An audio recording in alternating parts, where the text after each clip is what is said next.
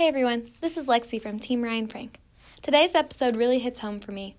I'm a faithful volunteer at my local church, and one reason I always want to volunteer in children's ministry is because of the value I feel for my leadership. Retaining volunteers is an important skill, and I cannot wait for you to hear more. So keep listening. Hello, and welcome to the Ryan Frank Podcast, helping you think, work, and create like never before.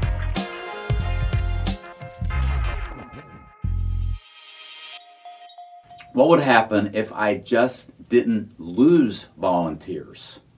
A lot of times we need volunteers because the back door is open and we are losing volunteers for one reason or another.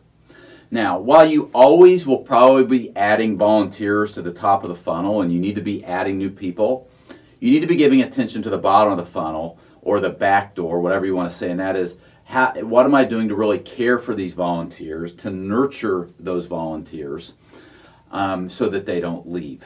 Here's something that I learned a long time ago. And I've learned this as I've worked with pastors when you talk about growing your church. And I'm going to make the application to volunteers as well. If I'm talking to a pastor about growth strategies for their church, I will remind them in a gentle and respectful way that what it takes to get people, it takes to keep people. And so if you are growing your church based upon uh, these high dollar flashy events, then you better be prepared to continue doing these high dollar flashy events because if you don't, you're going to lose those same people. What it takes to get people, it takes to keep people. If people are coming to your church because of the well produced uh, program, then you've got to keep a well produced program going to keep those people, if you're tracking with me. Um, what it takes, so what it takes to keep a, or what it takes to get a volunteer, it takes to keep a volunteer. If I am relying on bulletin announcements to get volunteers, or if I am relying on uh, these one-off strategies where sign up for this on the clipboard to do this, uh, re- text this to do this. Um, the, and if I am not recruiting based built, if I'm not recruiting based on relationships, right, and a vetting process and an onboarding process and training and shadowing, um, then I am going to have a retention problem what it takes to keep volunteers or get volunteers, it takes to keep volunteers.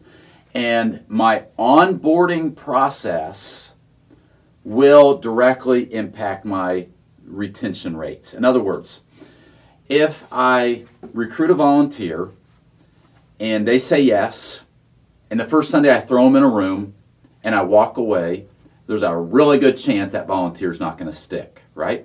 But if I build a relationship with that volunteer, if I spend time with that volunteer, if I get to know them, if I put them with a shadow, if I spend time making sure they understand how the children's ministry works and what we expect from you and what you can expect from us, if I do a four week follow up and a 12 week follow up, and I really am investing a lot of time on the front end with that volunteer, guess what? I'm going to get a lot more time from that volunteer on the back end. I hope that you're tracking with me here. That you need to ask yourself this question What is my retention strategy? Okay. Um, and do I have a retention strategy? I mean, some of us, it's easy to nod your head and say, Yes, I have a retention strategy, or, or yes, I need one, but then I don't have one, right?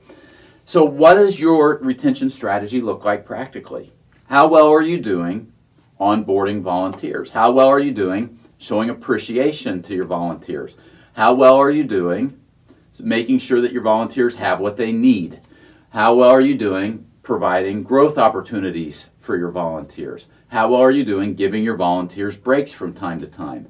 That is all part of a retention strategy.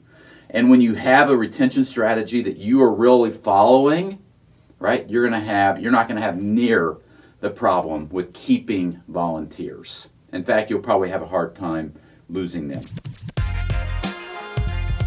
This episode of the Ryan Frank podcast has ended, but be sure to subscribe for more productivity and life hacks to help you stay on the leading edge. And if you like what you heard, please rate this podcast with five stars. Thanks so much and talk to you next time.